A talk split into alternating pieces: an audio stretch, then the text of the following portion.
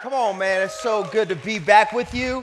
Uh, excited about this series of talks that we are in. If you did not get to be here last week or get to watch online, uh, let me encourage you to take about 45 minutes of your next week and listen to the message that Lindsay Falls brought to us because it was transformational. If you were here, you know exactly what I'm talking about. And what she did was she started for us this new series that we're in that we're calling The Practices. Now, everybody just take a deep breath. Can we just all breathe in together? The reason I want to do that is that this can feel at times a little intimidating, like something else that we need to do, but that is not at all our heart. What we're wanting to talk about is a rhythm for how to live the healthy life that God has for you. These spiritual practices, or sometimes they're known as spiritual disciplines, when they're alive in a heart of a believer, they bring transformation into that person. They're a rhythm of life. Now, as Lindsay said so amazingly last week, there's not an exhaustive list in the Word of God that says, like, here are the practices of a believer. This is the list that you need to follow. What we do is we pull from the life of Jesus and the lives of those who are written about in Scripture, and we see these common themes. We can't go to like Galatians 5, right? There's this list of the fruits of the Spirit, and you're like, man, does my life feel like somebody who is alive in God? You can look at Galatians 5 and go, yes or no. Right? There's a list, there's an exhaustive list of like, this is life in the Spirit of God, that you should be filled with love, joy, peace, patience, kindness, right? There, there's not a list like that when it comes to the spiritual disciplines, but it is a demonstration through the life of Jesus, how Jesus lived, how Jesus prioritized his time, and what Jesus did throughout his time on the earth are the anchoring truths that we pull these spiritual practices from. Now, now, I want you to hear this. These, these are invitations, they're not a to do list. Okay, these are invitations for us, they're not a to do list for us, right? Uh, these, are, these are not things that we just need to check off throughout our day. They're, they're, foundations for us to find a healthy rhythm. Now, if you're a note taker or if you're a quote keeper, uh, here's one for you that, that I think you're going to find to be beneficial. The, the practices alive in us leads to transformation in us. The practices alive in us leads to transformation in us. Now, there's this famous definition for insanity, right? That, that doing the same thing over and over again, but expecting different results. How many of you have heard that. Yeah, it's, it's very commonly used. And I can speak for myself. There are a lot of areas in my life, some spiritual and some physical. Last night, I, don't know if you guys ever do this, but we, we at times as a family kind of push pause on all kind of chaos and screens and media and just enjoy one another. And we were doing that last night and we were looking at old pictures. And my, my kids were like, Dad, you used to be so skinny. and was, and, and it's like, it's like one thing, you know, if they say it like just one time, you know, but it's like they wouldn't let it go. It's like every new photo that came up, they were like, Dad, like, wow, you were so thin. And then one of my other I will rename nameless, she goes, and Dad, now, now you're like fat. And I was like, dang it, man, you know? But here's the thing if I want my physical, if I want to change physically, I have to do something different, right? I can't just keep doing what I'm de- doing, keep eating the brownies that I'm eating, and then expect that I'm going to look different. No, like I have to change something in me to change something about me. And, the, and the spiritual disciplines, right? Like that's a physical thing. But there are also like elements of who I am that I want to change. Like I, I want to see my life be more gracious in response specifically to my kids. Like, I, I want my go to response to be of grace and not my go to response being of frustration. I want to see that change in me. I, I want to see. I, I want to see my life change in such a way that I have an unshakable hope. That, that, that, that the fear of the unknown and the, the uncertainty of the world around me has no effect on who I know that God is and, and what I know God is going to do. Like, I, I want to see that develop in me. And if I have a desire for that, if I have a desire for those things to change, then I need to change some things that I'm doing.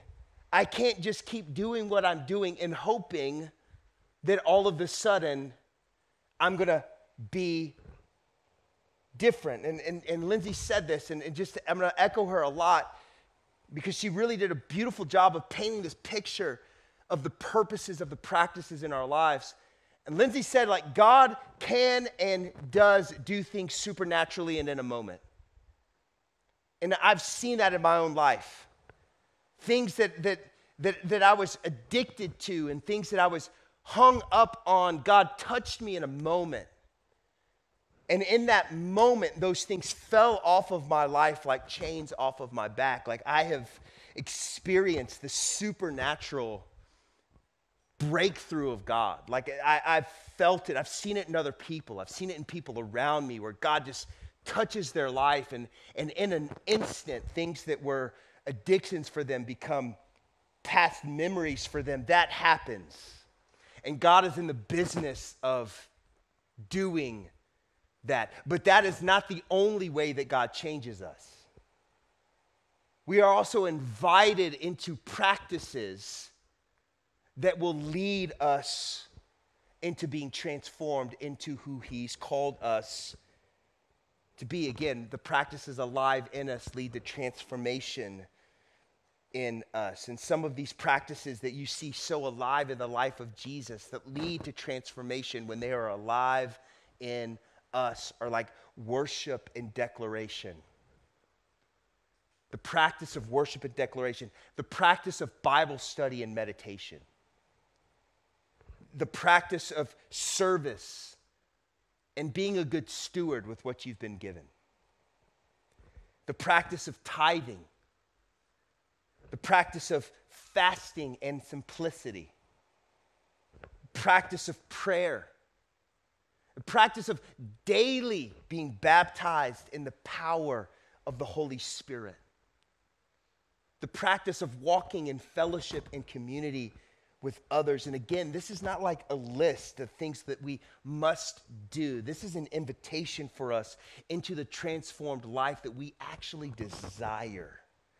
And to quote Robert Foster from his book on the celebration of discipline, he says that the, the disciplines or the practices are not about the mechanics, but they're about the purpose. Can I say that again? That, that the disciplines are not about the mechanics, they're about the purpose, meaning our aim is not simply to say that we did these things. Our aim is to be transformed by the daily practice of these things. It's not about the mechanics, it's about the purpose. And in Romans 12:1, Paul urges us towards this as well when he says, Therefore, I urge you, brothers and sisters, in view of God's mercy, offer your bodies as a living sacrifice, holy and pleasing to God. And this is your true and proper worship. Do not conform to the patterns of this world, but be transformed by the renewing of your mind. And then you will be able to test and approve what God's will is his good, pleasing, and perfect will.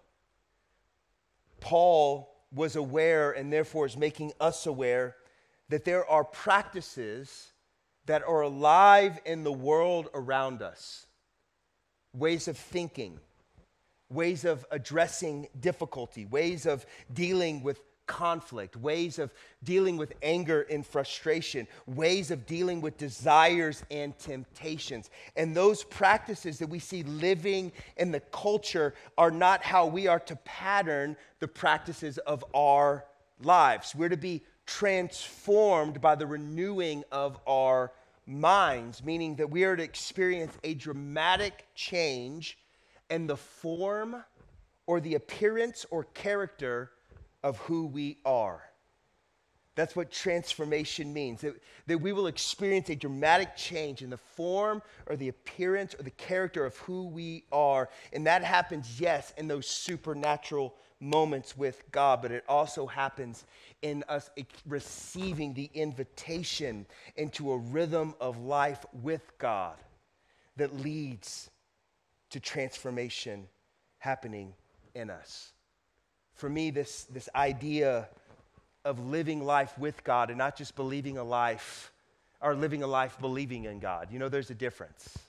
Living a life with God and living a life believing in God can seem parallel, but they couldn't be further apart. And, and for me, they got really close together when I went to college. And looking back on my life, growing up, I had amazing parents that loved me and loved Jesus. And, and, and in hindsight, I can see how they modeled for me how to live a life with God, not just a life believing in God. But in, in all honesty, because of my own sin and the flesh that is so vibrant and raging within inside of me, I missed the modeling that was in front of me. And when I was in college, I started trying to really take ground in my faith. I had, you know, it happens sometimes when you get out on your own and you're faced with the choice of your life, right? It's oftentimes, you know, called the decision of where your faith becomes your own.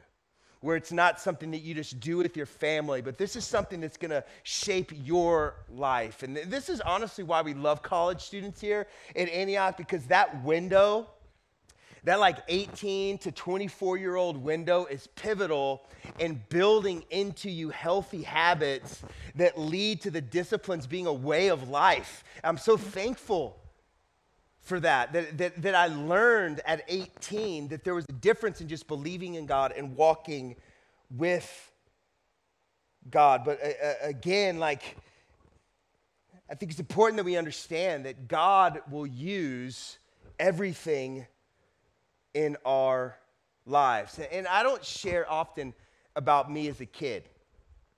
Um, for, for one, it's just like I, I, I had a really hard childhood. And, and I think that the more I live life, the more I realize I think we all had hard childhoods, right? Like there was, there was some level of difficulty that we all had to endure, overcome, walk through.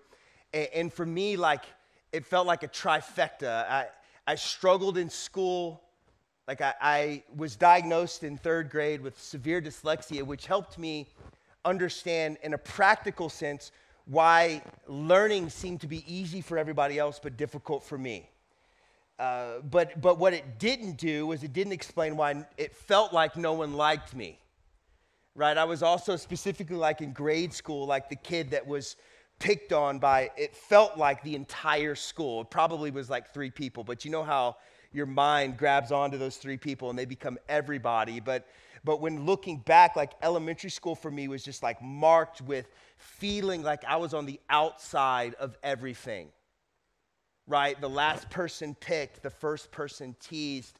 Like it, it, I, I had moments even with educators that would make fun of me in class for not being able to spell something or not being able to remember something. And so I don't look back fondly upon grade school at all.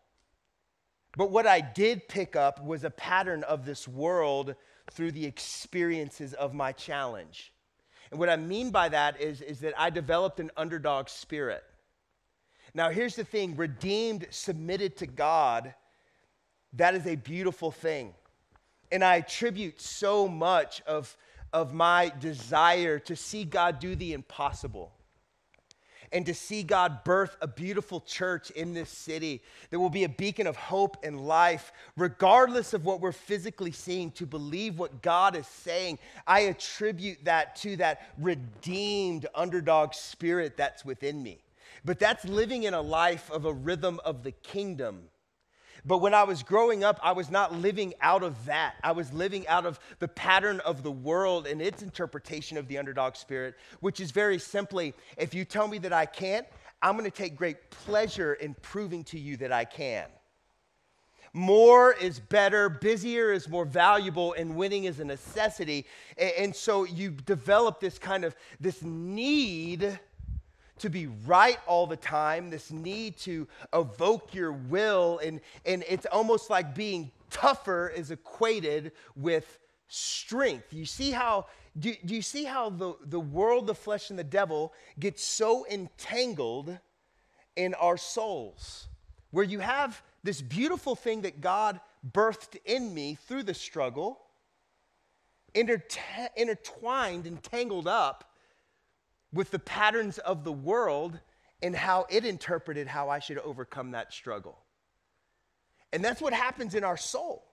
Is there's this intertwine, this, this tangling up, this spaghetti bowl of who we are and who we were. And what's powerful about the, the disciplines, the practices of the Spirit, is, is that they are helping us untangle what the world, the flesh, and the devil has entwined into the mix of who we are versus who we now or who we were. And so for most of my life, I did. I grabbed the pattern of the world.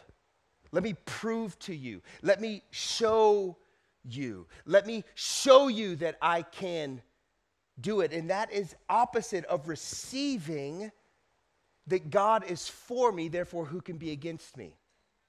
Do you see how it can become, it's like so close yet so far away? And I think that's why oftentimes we live exhausted, is because of the, inter- the intertanglement of our souls, where we've grabbed patterns of the world and they've gotten laced into the, the patterns of the kingdom in our life, and they reflect one another, but they don't operate out of the same place. And so, the very thing that causes me to be able to look into a desert and say, I believe that God has an oasis for that place, that I can operate out of that gift of faith with an underdog spirit. And so, my motivation will actually be out of my own strength and not out of the gift of faith that God has for me. And this is the invitation for us is to allow our souls to be detangled so that we're no longer like striving in our own strength but living from the transformation of our lives and the things that God has put inside of us. God uses our past, He uses our difficulties and struggles. I mean, one of my favorite passages of scripture that I, I, I feel like I quote often is that, that God will turn beauty out of ash. That there's no part of your life that will be wasted in the redemptive story of God for your life. But that doesn't mean that, that, that you don't need to have a practice of detangling the pattern of the world from the rhythm of the Spirit. And, and, and that's the invitation, is that we would have a detangling in our hearts so that we can live and operate out of the patterns of, the, of, of heaven and not the patterns of the world. And, and for me, one of the biggest areas that I experienced so much personal transformation is in the practice of worship and declaration.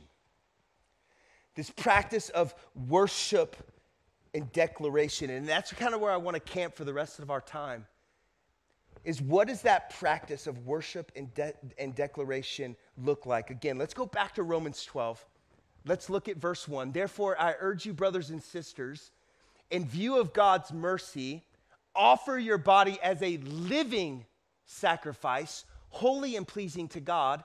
And look at this this is your true and proper worship. This practice of worship and declaration is our purpose. This practice is our purpose. We, we are to offer ourselves as a living sacrifice, holy and pleasing to God. And, and, and, this is speaking to our whole being. All of who we are, pointing towards maximizing our awareness of the glory of God around us and, and what pleases God is when we offer ourselves to Him. And, and in this surrendering, that's when we'll encounter the power of His presence. So I want us to practice this really quick. I want you just to roll with me. I want you to close your eyes. Just everybody close your eyes. I want you to focus on Jesus. And I want you the best you can just to open your heart to Him. And I want you to take a deep breath.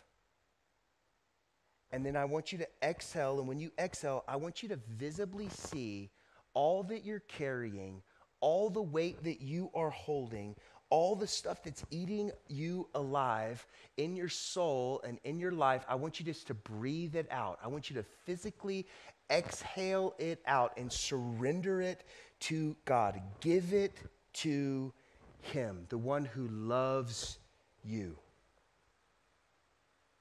the one who carries you, the one who has all of you in control. Just focus your whole being on him.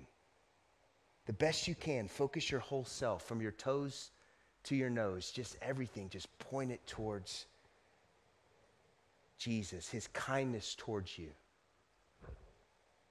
his pleasure towards you, his provision for you. Surrender all of yourself to him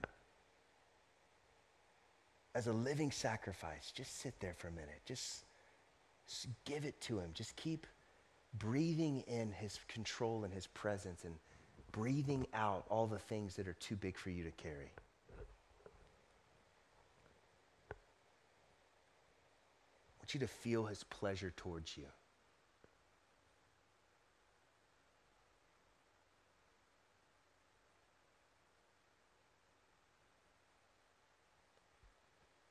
This is worship. This is worship. Amen. Worship doesn't start when the band starts playing on Sunday. Worship doesn't start when the band finally plays the song that you like or know on Sunday. And worship definitely doesn't end when the band stops playing on Sunday. Worship is a rhythm that should be alive in the life of believers, of experiencing and focusing our whole being on his presence. And when Jesus taught us to pray, he said, right, our Father who art in heaven.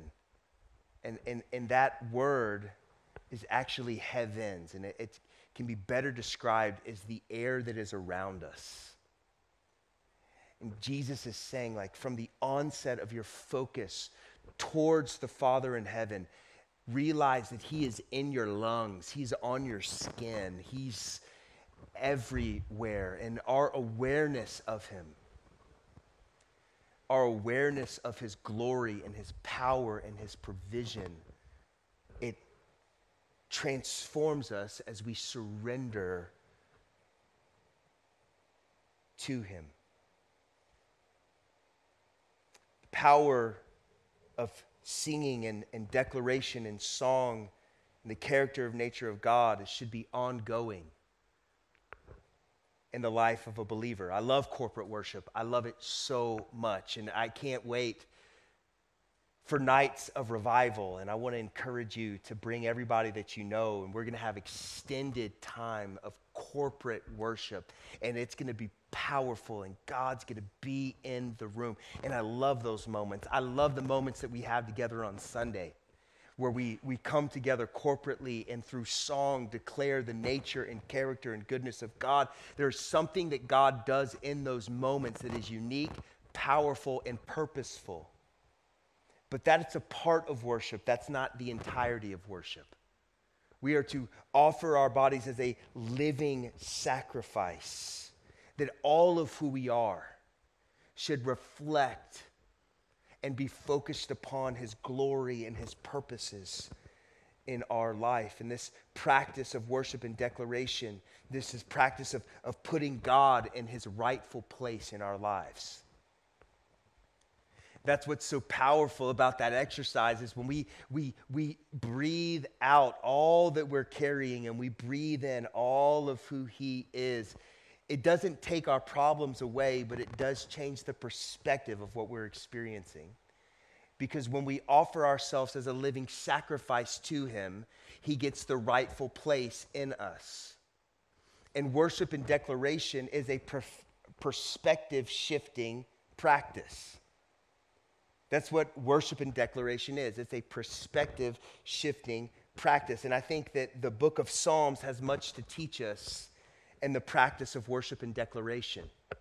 And, in this powerful marriage of, of song and word to move our hearts towards God. And, and I want to read a psalm over us, Psalm 42. And as I do, I want you to hear it and I want you to experience it through the lens of a life that is practicing worship and declaration as a perspective shifting practice. And this is what it says As the deer pants for streams of water, my soul pants for you, my God. My soul thirsts for God, for the living God. When can I go and meet with my God? My tears have been my food day and night. And while people say to me all day long, Where is your God? You're like, Wow, man, JD, what a great scripture to talk about hope and life and the practice, right? Because this is, this is what's beautiful about worship and declaration, is because it's, it, is, it is raw honesty mixed with raw truth. And so the psalmist is laying out life sucks right now. Everything is hard. Nothing is going right. I'm alone, abandoned. I feel like you left me. But he doesn't stop at his truth. He comes back to his faith. And he says this in verse 4 These things I remember as I pour out my soul how I used to go to the house of God under the protection of the mighty one with shouts of joy and praise among the festive throng. Why, my soul, are you downcast? Why so disturbed within me? Put your hope in God, for I will yet praise him, my Savior and my God. My soul is downcast within me. Therefore, I will remember you from the land of Jordan, from the heights of Hermon, from the mounts of Mizar. Deep calls to deep in the roar of your waterfall, and all your waves and breakers have swept over me. By day, the Lord directs his love. At night, his song is with me, a prayer to the God of my life. I say to God, my rock, why have you forgotten me? Why must I go about mourning, oppressed by the enemy? My bones suffer moral agony as my foes taunt me, saying to me all day long, Where is your God? Why, my soul, are you downcast? Why so disturbed within me? Put your hope in God, for I will yet praise him, my Savior and my God. You see, this psalm is a declaration of who God is, regardless of what we feel. This is the power of worship and declaration, this perspective shifting practice working in our lives, is that we can wake our souls up when we have grabbed the pattern of the world and difficulty versus the rhythm of worship and declaration in our lives. You can speak to yourself and say, Why are you so anxious, soul? Why are you so sad, soul? Why are you so fearful, soul? That we can talk to ourselves as the, the temptation to grab the pattern of the world to be fearful and anxious and apathetic. We can, we can say, Soul, don't forget when God was so big to you that you could taste him. Don't forget that he's provided for you. There's, there's a perf- perspective shifting power in the practice of worship and declaration. The psalmist says, God is my rock, God is my provider, God is my strength. Regardless if it feels like I'm losing, I am believing in the God who has already won.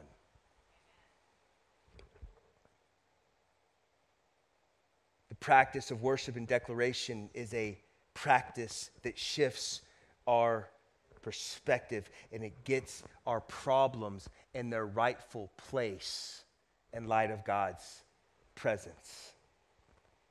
There's a movie that, that finds itself in the rotation in the Griffin house around Christmas time, and it's the movie Elf. Anybody else enjoy this incredible film? Cinematic brilliance, right? And uh, some of the funniest parts of that movie is where you have this grown man living in, and trying to operate in an elf sized world. And you know how they achieve that is through this cinematic practice called force perspective. And what they do is, is they, they put things closer to the camera that need to be bigger and things further away from the camera that need to be smaller and and this has actually turned into like a super trend on social media. I don't know if you've seen like people holding up the Statue of Liberty in their hand or like you know like jumping into a cup of coffee you know what i'm saying or or holding their friend in their hand. Like that's the power of of force perspective operating in our physical world. But i believe that force perspective has power to operate in our spiritual world as well because there is no problem that is bigger than the God of heaven and of earth. There's no situation, no circumstance that is outside of the God who holds the world in his hands. And so, if we are in the middle of a problem that feels bigger than who God is, we have a perspective problem that is creating our fear. And what we need to do is change what's closest to the camera to shift our perspective of the size of our challenge. So if my problem is, is the closest thing through the lens of my soul, my financial uncertainty, the, my marriage that feels like it's falling apart, my relational dis- distress, my, my, my singleness, my whatever, my joblessness, whatever you feel like, you insert your issue. We all have an issue. We all have something that tempts us to grab the pattern of the world and dealing with it and seeing it and not the rhythm of the kingdom of worship and declaration to rightly see it. We all have one. When that gets bigger than who God is to us, then that is a cue for us that we need to practice the practice of worship and declaration. That shouldn't evoke fear within us, but it should remind us that we have a force perspective problem. We don't have a problem that is bigger than the God that we serve. And this is how the practice of worship and declaration will lead to a new mind, a transformed mind. Isn't it amazing how Paul said, like, be transformed by the renewing of your mind, and then you will be able to test and approve what the will of God is? We will rightly be able to see what God has for us and where He's taking us when the forced perspective of our spirit is rightly aligned. When God is first, and everything else is down the road, this idea of doing the impossible, living in the impossible, walking by faith becomes very simple because what is biggest to us is the power that's available for us. And this is what this is not something we have to just hope that happens in us. We can actually practice these things and see them change within us. We can offer our body as a living sacrifice holy and pleasing to God.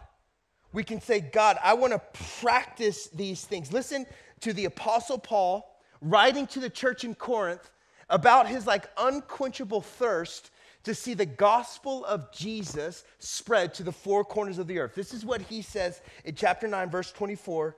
Do you not know that the race, in, excuse me, do you not know that in a race all the runners run, but only one gets the prize? All the millennials in the house, take a deep breath. It's okay. Like, don't overstress about your participation ribbon, but we all run, all the runners run, but only one gets the prize. Run in such a way as to get the prize. Everyone who competes in the games goes into strict training. And they do it to get a crown that will not last.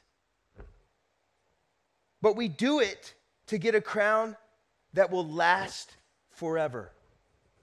Therefore, I do not run like a man running aimlessly, and I don't fight like a man just beating the air. No, I beat my body and make it my slave, so that after I have preached to others, I myself will not be disqualified for the prize. His invitation for us is, is not just to run aimlessly through life, but it's to live a life that is focused and disciplined so that we can receive all that God has for us in this life. Meaning that just like in training in the natural, there are going to be days where I don't feel like practicing, I don't feel like running, I don't feel like lifting, I don't feel like stretching, I don't feel like eating right.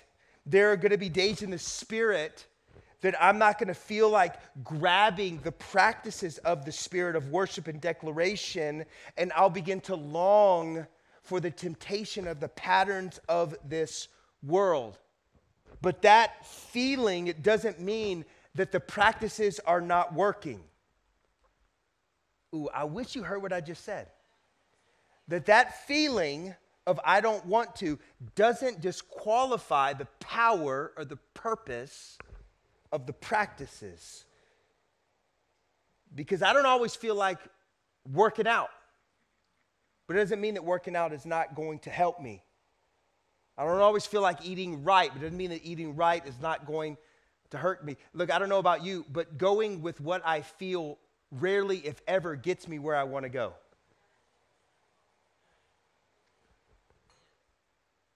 That's why we have to have a practice, a, a discipline, a rhythm that reflects the kingdom of heaven. It's just like physical training. We, we have to trust what's happening sometimes in the unseen before we begin to see it in the seen.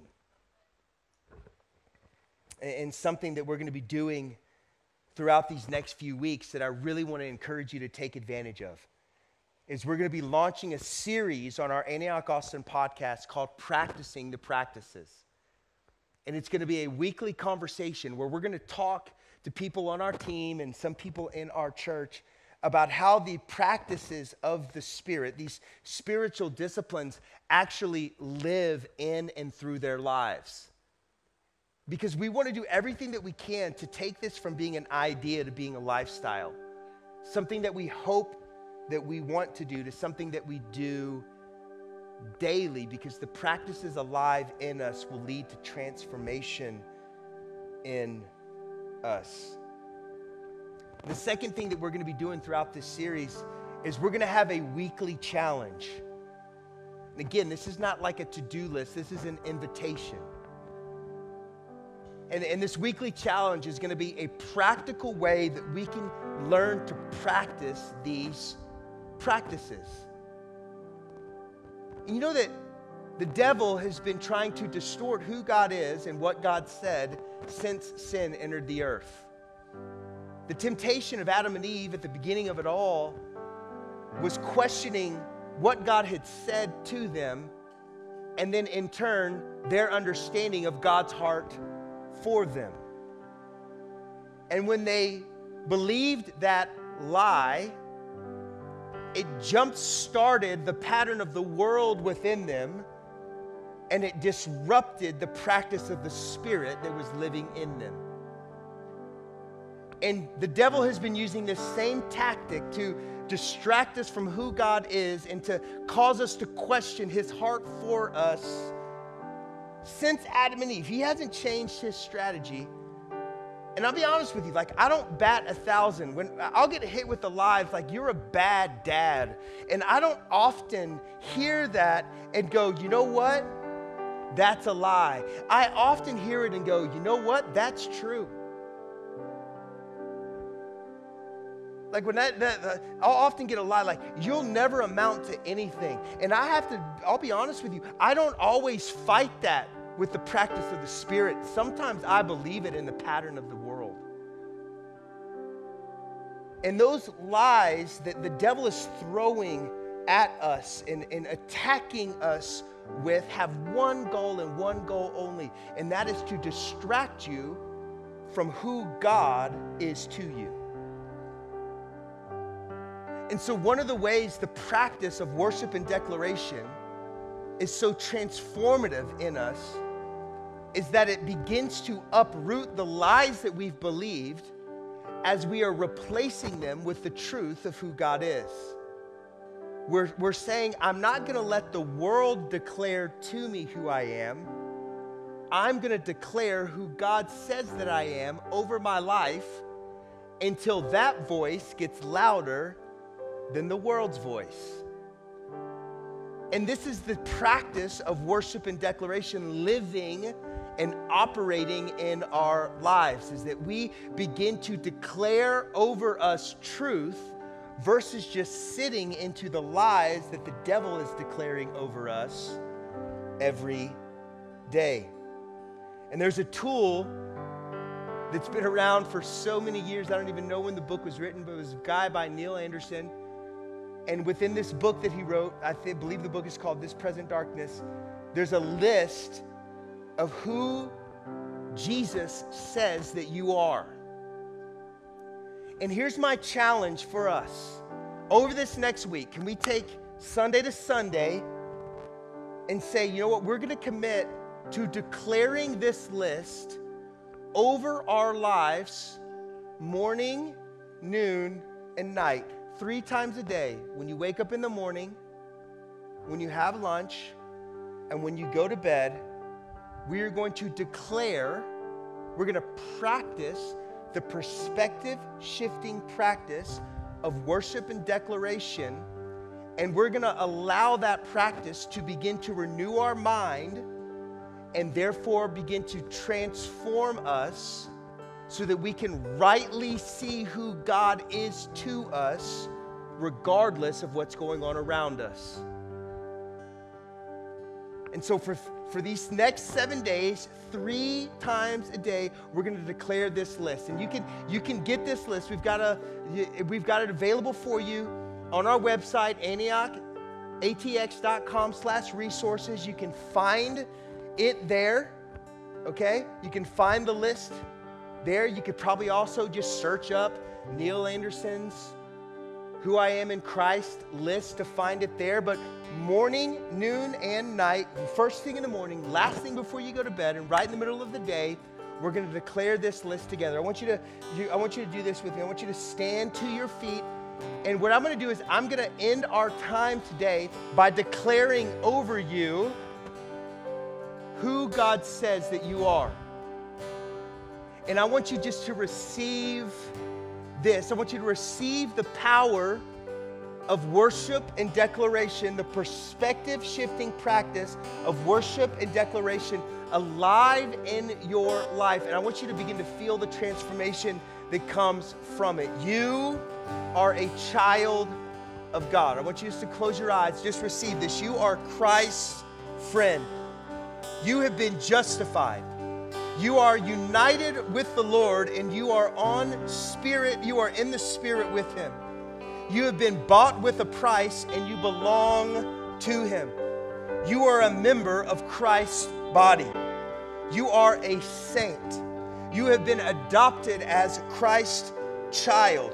You have direct access to God through the Holy Spirit. You've been redeemed and forgiven of all your sins. You are complete in Christ. You are free forever from condemnation you are assured that all things will work together for good. You cannot be separated from the love of God. You cannot be, you can be confident, excuse me, you can be confident in the good work that God has begun in you. You have not been given a spirit of fear, but a spirit of power, love, and a sound mind. You can find grace and mercy in your time of need. I am born of God, and the evil one cannot touch me. Hear me, you are God's workmanship. You can enter the presence of God with freedom and confidence, and you can do all things through Christ who strengthens you. Come on, let's worship and declare his goodness together. It's going to change you, it's going to heal you, and it's going to bring more freedom to you. Come on, let's worship and declare together who God is.